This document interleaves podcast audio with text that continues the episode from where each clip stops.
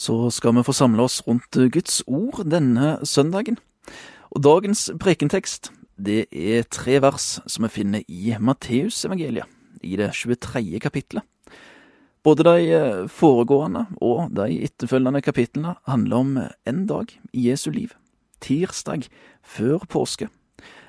I Matteusevangeliet kapittel 21 så leser vi at Jesus og disiplene drog tilbake til Jerusalem og på veien så forbanner Jesus et fikentre uten frukt, og han lærer disiplene om troens kraft.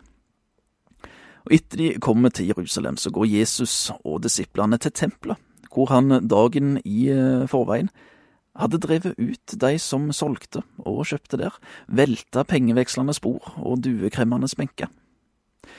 Denne tirsdagen så underviste Jesus i tempelet.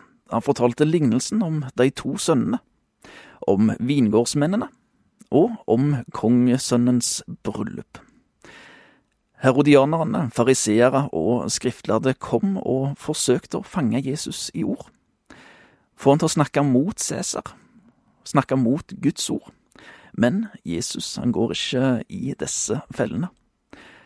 Og Kapittel 23 det starter med at Jesus holder en straffetale over fariseerne og de skriftlærde. Åtte Åtte ganger kaller han de for hyklere, og åtte ganger utbryter han vedrop som advarsel og dom. Vedropene det er rop av både vrede, men òg av sorg. Jesus han var i sin rett til å være sint på fariseerne og de skriftlærde, som skulle lede folket, men som eh, ikke gjorde det på rett måte. Men det var òg med sorg at han gjorde dette. Og i de siste versene av dette kapitlet, som er versene som er søndagens tekst, skulle Jesus til å forlate tempelet. Og rett før han drog, så kom han med en videre dom, som forutsa ødeleggelsen av Jerusalem og spredningen av jødene. Men hvorfor? Fordi jødene hadde avvist den sanne Messias som hadde kommet for å frelse sitt folk. Men i disse ordene som Jesus talte i tempelet, der finner vi òg håp. Vi kan se mer av hvem Jesus er. Tenk over hvordan du ser Jesus mens vi leser fra Matteusevangeliet, kapittel 23, vers 37 til 39. Jerusalem, Jerusalem, du som slår profetene i hjel og steiner dem som er sendt til deg. Hvor ofte ville jeg ikke samle barna dine, som en høne samler kyllingene under vingene sine. Men dere ville ikke. Så hør, huset deres blir forlatt og legges øde. For jeg sier dere, fra nå av skal dere ikke se meg før dere sier, Velsignet er Han som kommer i Herrens navn. Hvordan ser du Jesus? Populærkulturen vår ser, eh, både ser og setter Jesus i et eh, fordreid lys. Det har vi òg sett eh, i nyere tid. Han dukker titt og ofte opp i både TV-serier og filmer. Ofte kjenner man kanskje ikke igjen på samme måten som vi leser om han i Bibelen. Andre religioner sier at Jesus ikke var Guds sønn, men at han var erkeengelen Mikael som ble menneske. Eller at han ikke var Gud i utgangspunktet, men han var et menneske som ble en av mange guder. Universalismen lærer oss at Jesus ikke var Gud, men han var en stor lærer og en mann som ble respektert for sin lære og sin kjærlighet. Muslimene tror Jesus var en profet, men at han var underlagt Muhammed. Og verden ser Jesus på mange av disse måtene, men hva sier Bibelen om hvem Jesus er? Den sier at Jesus, han ønsker og han søker å frelse oss. Jesus sine siste ord i tempelen til de hardhjerta skriftlærde og fariseerne, så gir Jesus oss et bilde på den søkende frelseren. I vers 37, der Jesus roper Jerusalem, Jerusalem, du som slår profetene i hjel og steiner den som er sendt til deg. Hvor ofte vil jeg ikke samle barna dine som en høne samler kyllingene under vingene sine. Jesus gir oss et bilde av ei høne som samler kyllingene under sine vinger. Det er et bilde på hvordan han ønsker å samle oss, for å redde oss beskytte oss, frelse oss, gi oss evig liv, ta oss nær til Han. Jesus, han elsker oss så høyt at han søker oss når vi ennå er tapt, og han gir ikke opp. Han søker til han finner oss. Dette ser vi òg i Lukasevangeliet, kapittel 15 og versene 1 til 7. Alle tollerne og synderne holdt seg nær til Jesus for å høre ham. Men fariseerne og de skriftlærde murret og sa seg imellom. Denne mannen tar imot syndere og spiser sammen med dem. Da fortalte han dem denne lignelsen. Dersom en av dere eier hundre sauer og mister en av dem, lar han ikke da de 99 være igjen ute i ødemarken og leter etter den som har kommet bort, til han finner den. Og når han har funnet den, blir han glad og legger den på skuldrene sine.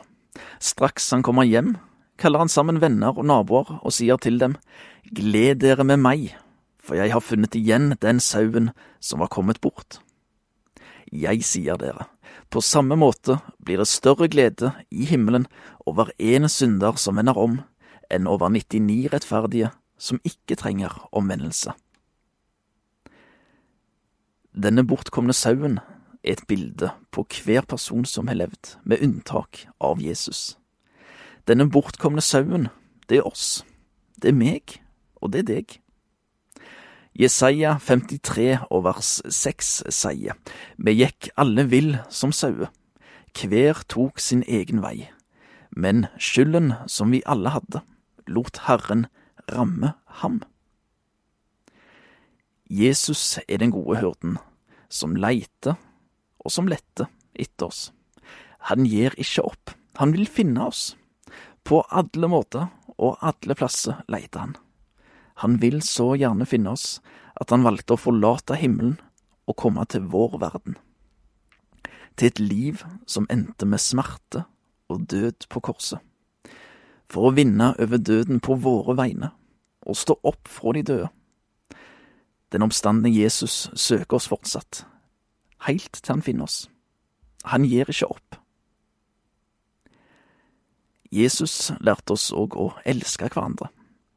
Han viste medfølelse. Han kom med nåde når andre kom med skyld og skam. Ingen var håpløse og utenfor rekkevidde. Ethvert liv betydde noe for Jesus. Han elsker pastoren og den prostituerte like mye. Lukas evangeliet kapittel 19 og vers 10 sier, For menneskesønnen er kommet for å lete etter de bortkomne og berge dem. Jesus han søkte, og han søker fortsatt, de ensomme, de som har det vondt, de som lider, de glemte, de skyldige, de håpløse de som samfunnet avviser, og hans kjærlighet forandrer de. Overalt hvor Jesus gikk, overalt hvor Jesus går, blir liv forandra. Den amerikanske vekkelsespredikanten Dwight Moody talte for mange år siden på et godt, gammeldags teltmøte i Chicago i USA. Teksten han talte over, det var Lukas evangeliet kapittel 19 og vers 10. Og når han var ferdig med talen sin, så kom det en politimann fram på scenen. Og han hadde med seg en gutt som hadde vandra rundt i salen uten å kunne finne sine foreldre. Dwight Moody han løfter opp denne gutten, og så ber han forsamlingen om å se på han, før han sier denne guttens far er mer ivrig etter å finne barnet enn hvem barnet er å bli funnet. Sånn er det òg med vår himmelske Far. Han har litt etter deg for at du skal komme til Han i mange år. Og idet Moody har sagt dette, så kommer det en mann med et engstelig uttrykk i ansiktet løpende mot scenen. Når gutten da ser faren sin komme løpende, hopper han ned, springer faren i møte og hopper inn i hans utstrakte armer. På samme måten så er det med Jesus. Han leiter etter oss, og han leiter mer enn hva vi leiter etter han. Og vi løper han i møte, så vil han ta imot oss med åpne armer. Jesus han søker å frelse oss, men vi skal òg se på Jesus som vårt ly i livets stormer. Igjen i vers 37, der Jesus roper Jerusalem, Jerusalem, du som slår profetene i hjel og steiner dem som har sendt til deg. Hvor ofte vil jeg ikke samle barna dine som en høne samler kyllingene under vingene sine? Dersom ei høne merker at det er fare på ferde, så klukker hun, så kommer kyllingene springende, kryper tett inntil mora, blir gjemt under moras vinge. Og vi kan òg komme løpende til Jesus når det er fare på ferde. Holde oss nær til Han, bli beskytta av Han. Vi skal se på Jesus som vårt ly i livets stormer. Kong David skrev i Salme 57 og vers 2 om den gang han rømte fra Saul og gjemte seg i ei håle. Vær meg nær. Vær meg nådig, Gud, vær meg nådig, for jeg søker tilflukt hos deg. I skyggen av dine vinger søker jeg ly til faren er over. Og i Salme 63 vers 8, den gangen kong David var i Judaørkenen, for du har vært en hjelp for meg, jeg jubler i skyggen av dine vinger. Og i Salme 91, vers 4–7 står det, Under hans vinger kan du søke ly. Han dekker deg med sine fjær. Han trofasthet er skjold og vern. Du skal ikke frykte for redsler om natten, for piler som flyr om dagen, for pest som farer fram i mørket for plage som herjer ved middagstid. Om tusen faller ved din side, ti tusen ved din høyre hånd, blir du ikke rammet. Vi skal se på Jesus som vårt ly i livets stormer. Og vi skal òg se på han som vår Herre. For Jesus, han er kongenes konge og herrenes herre. Og i dagens tekst ser vi hans makt i det han sier til de skriftlærde og til fariseerne. For det første så talte Jesus om feilen deres. I vers 37 og 38 så står det Jerusalem, Jerusalem, du som slår profetene i hjel og steiner dem som har sendt til deg. Hvor ofte vil jeg ikke samle barna dine som en høne samler kyllingene under vingene sine? Men dere ville ikke så hør, huset deres blir forlatt og legges øde.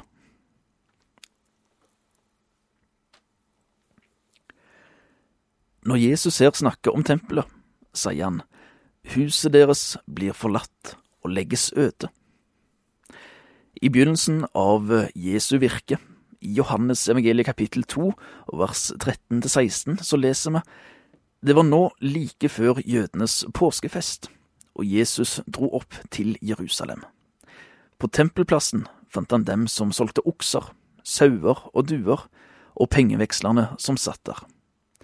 Da lagde han seg en svepe av tau og drev dem ut av helligdommen, og sauene og oksene deres med dem. Han strødde pengevekslernes mynter utover og veltet bordene deres. Og til dem som solgte duer, sa han, få dette bort, gjør ikke min fars hus til en markedsplass. Og i Matteus evangeliet kapittel 21 vers 12-13, nær slutten av Jesu virke her på jorda og bare dagen før dagens tekst, der leser vi Så gikk Jesus inn i tempelplassen og jaget ut alle dem som solgte og kjøpte der. Han veltet pengevekslende spor og duehandlernes benker, og sa til dem, det står skrevet, Mitt hus skal kalles et bønnshus, men dere gjør det til en røverhule. Men nå, i Matteus 23, så kaller ikke Jesus det lenger for min fars hus eller mitt hus. Han sier huset deres blir forlatt og legges øde. Det som skulle være Guds hus, hadde blitt brukt til andre ting. Vi kan tenke oss at disse ordene fra Jesus ikke gjelder for oss, men de gjelder for fariseerne og de skriftlærde på Jesu tid. Men vi kan ta med oss noen vers fra bergeprekenen, fra Matteus evangeliet kapittel 7 og vers 24 til 27. Vær den som hører disse mine ord og gjør det de sier, ligner en klok mann som bygde huset sitt på fjell. Regnet styrtet, elvene flommet, og vindene blåste og slo mot huset, men det falt ikke, for det var bygd på fjell. Og vær den som hører disse mine ord, og ikke gjør det de sier, ligner en uforstandig mann som bygde huset sitt på sand. Regnet styrtet, elvene flommet, og vindene blåste og slo mot huset. Da falt det, og fallet var stort. Vær den som hører disse ord og gjør som de sier, ligner en klok mann. Enhver som avviser Jesus, Kristus og hans lære, vil oppleve at huset deres blir forlatt og legges øde. Jesus, han er kongenes konge og herrenes herre. Jesus han snakker òg om framtida. I vers 39, for jeg sier dere, fra nå av skal dere ikke se meg før dere sier, velsignet er Han som kommer i Herrens navn. Jesus han kommer ikke til å gå på tempelplassen igjen etter å ha sagt dette. Noen dager seinere, da vil han bli korsfesta. Og etter oppstandelsen så viste han kun for sine egne. Men en gang i framtida så vil han komme igjen. Og da vil alle si, velsigna er Han som kommer i Herrens navn. Verden er ikke klar ennå. Timen har ikke kommet ennå, men det nærmer seg. Det var ikke noe tipping eller estimat ifra Jesus. Han fortalte nøyaktig hva som kommer til å skje. Jesus kommer igjen. Og i det neste kapittelet, kapittel 24, så forteller Jesus om noen av tegnene på hans gjenkomst. Det er mye som er vanskelig å forstå av det som står der, men det er én ting som er klart. Jesus kommer igjen. Forfatteren C.S. Lewis blir markert i år. Det er jubileum for både hans fødsel og hans død. Og C.S. Lewis har òg skrevet litt om Jesu gjenkomst i boka Mere Christianity, eller Se det i øynene. Der har han skrevet Når forfatteren går inn på scenen, da er forestillingen over. Gud kommer, ja, men hva nytter det å si at du er på hans side da, når du ser hele det naturlige universet smelte bort som en drøm og noe annet faller inn? Denne gangen blir det Gud uten forkledning, noe så overveldende at det vil treffe enten som uimotståelig kjærlighet, eller som uimotståelig gru i hver skapning. Da vil det være for sent å velge side. Det vil ikke være tiden for å velge. Det vil være tiden da vi oppdager hvilken side vi egentlig har valgt, enten vi innså det før eller ikke. Nå, i dag, dette øyeblikk, er vår sjanse til å velge riktig side. Velg rett side. Velg Jesus som din Herre og Frelser. Da er framtida di trygg sjå Han, kongenes konge. Jesus han snakker om framtida. Og det er et hjerte det er hjertet vårt som sier, Velsigna er Han som kommer i Herrens navn. Jesus han siterte her Salme 118 og vers 26, og det var de samme orda Jesus ble møtt med da han rei inn i Jerusalem på palmesøndag, to dager tidligere. Det nytestamentlige ordet for velsigne, evlogia, det kommer av et ord som betyr å tale vel om noen, å love og prise. Det handler om å love og prise Han som kommer i navnet til den allmektige Gud. Om disse ordene blir talt med oppriktighet, så kommer de fra et hjerte som er fylt med tro. Om disse ordene blir talt med oppriktighet, så kommer de fra et hjerte fylt med kjærlighet, pris og takknemlighet til vår Herre Jesus Kristus. Velsigna er Han som kommer i Herrens navn. Om disse ordene er talt med oppriktighet, så kommer de fra et hjerte som er født på ny. Johannes evangeliet kapittel 3 vers 3 sier Jesus, Sannelig, sannelig, jeg sier deg, den som ikke er født på ny, kan ikke se Guds rike.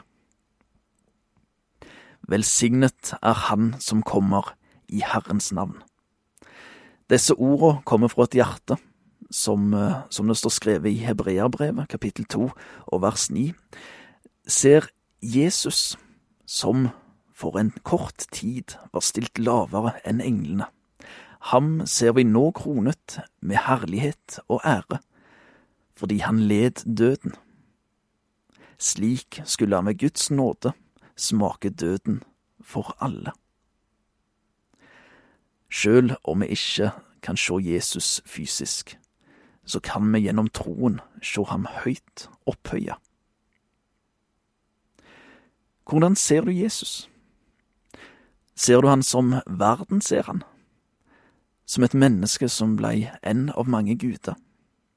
Eller som en stor lærer og en mann som blei respektert for si lære og sin kjærlighet? Eller at han var en profet? Jeg håper du ser Jesus som han som søker deg, og som ønsker å frelse deg.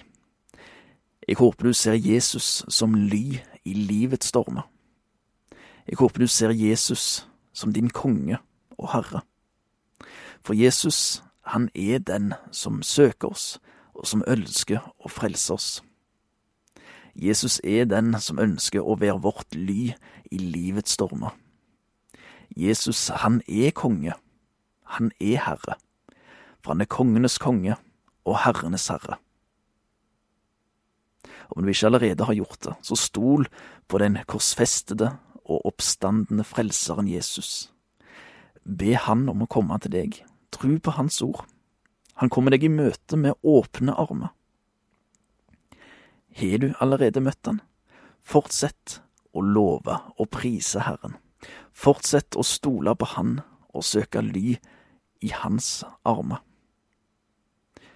Og i livets verste stormer. Og en dag, i framtida, så skal vi sammen kunne si velsigna er Han som kommer i Herrens navn. Amen.